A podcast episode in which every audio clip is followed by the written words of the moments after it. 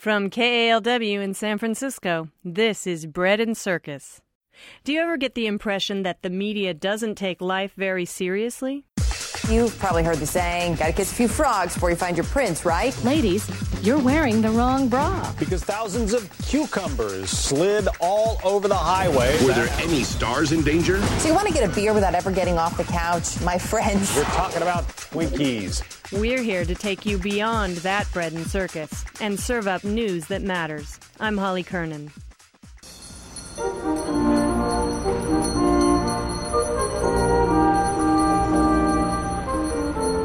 We are in the midst of the holiday shopping season again, making our lists and checking them twice. But is twice enough? Was another child exploited in making that toy for your child? Back in the days of local manufacturing, you could easily see the effects of your purchases. Now shoppers rely on retailers to provide us with information about the merchandise. But what happens when shoppers actually start asking stores about their products before they buy them? KALW's Steven Short braved the holiday crowds to find out. Dear Santa, for Christmas I want a soccer ball and jeans size 6 khaki pants and a tennis racket and some candy and some chapter books. Love, Julia. Holiday shopping is so easy if you're a child. You just make a list, let Santa know about it, and wait to see what happens. but when you're an adult, you really have to like shopping to survive the holidays. San Francisco resident Karen Topakian meets that requirement. If it's about shopping, I'm all over it. But she's also a responsible shopper. She wants gifts that are environmentally friendly and worker friendly. Many stores can't or don't provide information about how products are made. How can she know what she's buying? I shop in places where I know that the materials that I'm buying are produced in a fair trade way and the people who make them are being compensated adequately. Ah, but what happens when we go to the shopping center of San Francisco, Union Square? Several stores there have Bay Area roots, so Karen took her list to see what they might say about fair trade. Well, on my Christmas list is a nano iPod, and actually, maybe any other kind of iPod. And then cashmere. My family now only wants cashmere. And then for those who don't want things, they're getting chocolate. Okay, you ready to go shopping? Absolutely. Apple Computer's flagship store is just off Union Square, and it's the place to find an iPod.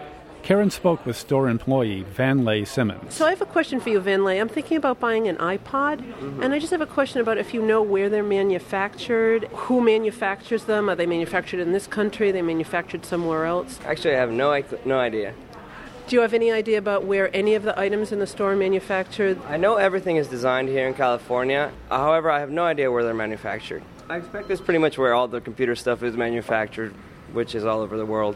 Mm-hmm. Is anyone do you know who works for um, for Apple unionized? Well, are you in a union? No, I'm not in a union. Do you know if any of the people who are in the design world are in a union? Since I only work here in the store, I don't really have access to corporate. I really don't know. Simmons made it clear that he was not a spokesperson for Apple. But all the same, if Apple gives employees information about design questions, couldn't they know something about manufacturing as well? Now, what was next on Karen's list? I'm interested in cashmere. The Gap might have that. But who could we ask about working conditions? Three employees refused to speak to us before we reached Angie Matthias, the general manager of the store my family demands cashmere. Okay. So I just want to know if you can tell me where the cashmere is made, um, where it comes from, if you know if any of the manufacturing takes place here in California. Uh, not that I'm aware of. Our tags state made in China for this particular cashmere. Your other items that are in the store, do you know where they're made? Are they mostly made in China? Any of them made in California? Abs- there are some items that are made in the United States. I can't specify necessarily in California, but there are definitely items that are made in the United States. Do you know which ones those are? Jeans. Denim are we make most of our jeans in the United States, Mexico, and um, Asia. The U.S., Mexico, and Asia, that's also all over the world, like Apple's computers. Does she know about working conditions in those plants? For instance, is child labor used? The Gap in uh, 2003 was the first retailer to put out a social responsibility uh, pamphlet around working conditions. We're very committed to making sure that those sort of things aren't happening. Yeah. Are any of the people who work in your stores um, in a union? Uh, yes, there are. And which union is that? Unfortunately, I don't know. Um, it's something that's been existing with Gap for some time. Um, so I, I have no idea what union that would be, but there are union workers that work for Gap Incorporated. It was time to see what we could find out about Karen's last gift item. Mmm. Welcome to Ghirardelli. Would you like to try chocolate caramel? Ghirardelli chocolate has been a San Francisco institution about as long as there has been a San Francisco. Their products are no longer made in the city by the Bay, however. So is this product still providing Bay Area jobs? Jackie Carrillo, a supervisor in the Union Square store, says yes. The chocolate was made here on Fisherman's Wharf before, um, but they moved it to San Leandro across the bay.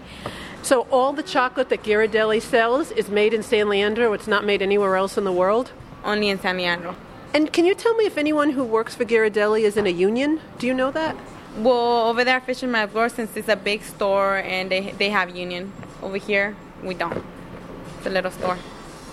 Do the people who make the chocolate are they in a union? They are. Yeah, they have to. I left Karen among the caramel filled chocolates because there was one more gift supplier I wanted to question, even though he's not locally based. Santa's North Pole Workshop has been a major gift supplier for a very long time. Mr. Claus himself was in Macy's Holiday Lane, so I joined the line of people, many quite small, who were also anxious to talk with the gift bringer himself. He didn't have much time, but I was able to ask him the one question we had asked everyone else. Well, now, Santa, uh, I'm wondering, since we're talking about responsible shopping, what are the working conditions for the elves? Oh, well, we, we try not to give them sweatshop conditions. We try to keep everything nice and orderly. That's what Mrs. Claus is doing right now up at the North Pole while I'm down here. Well, do they have any special benefits? no, I'd say no. Well, no, they, they have the benefit of being in out of the cold up at the North Pole. I'm certain the conditions are still better than at that igloo factory down the road. I caught up with Karen again because now I had some questions for her. First, what had she learned? Well, one of the things that was a surprise to me was I had no idea Ghirardelli chocolate was still made in the Bay Area, and it makes me want to shop there a little more often. I was also surprised that the gentleman we spoke to at the Apple store didn't really know that much about where the products and the computers that they sell were made. He knew where they were designed, but he didn't know where they were made, and I can't believe I'm the first person who ever asked him that question. Karen was also surprised that the manager of the Gap store had so little information about the union situation within that firm. But I thought that she was very knowledgeable and helpful. Um, I'm not sure I buy everything that she said, but I thought that she did a good job on presenting it. Now, you are a responsible shopper, and I'd just like to ask you, as a responsible shopper and just as a responsible person, if you could give one gift this holiday season, what do you think the, the best, most responsible gift would be? I think the most responsible gift I could give in 2005 is love and respect for ourselves and our planet. You couldn't ask for more. That's a great gift. For KALW News, I'm Steven Short.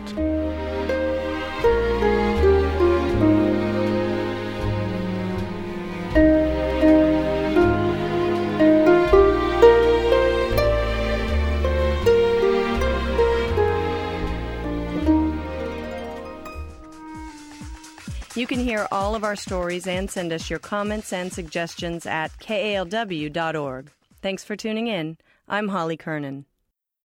Support for this public radio podcast comes from Vanguard, offering investments designed to help individuals and institutions reach their long term financial goals. 1 888 Vanguard.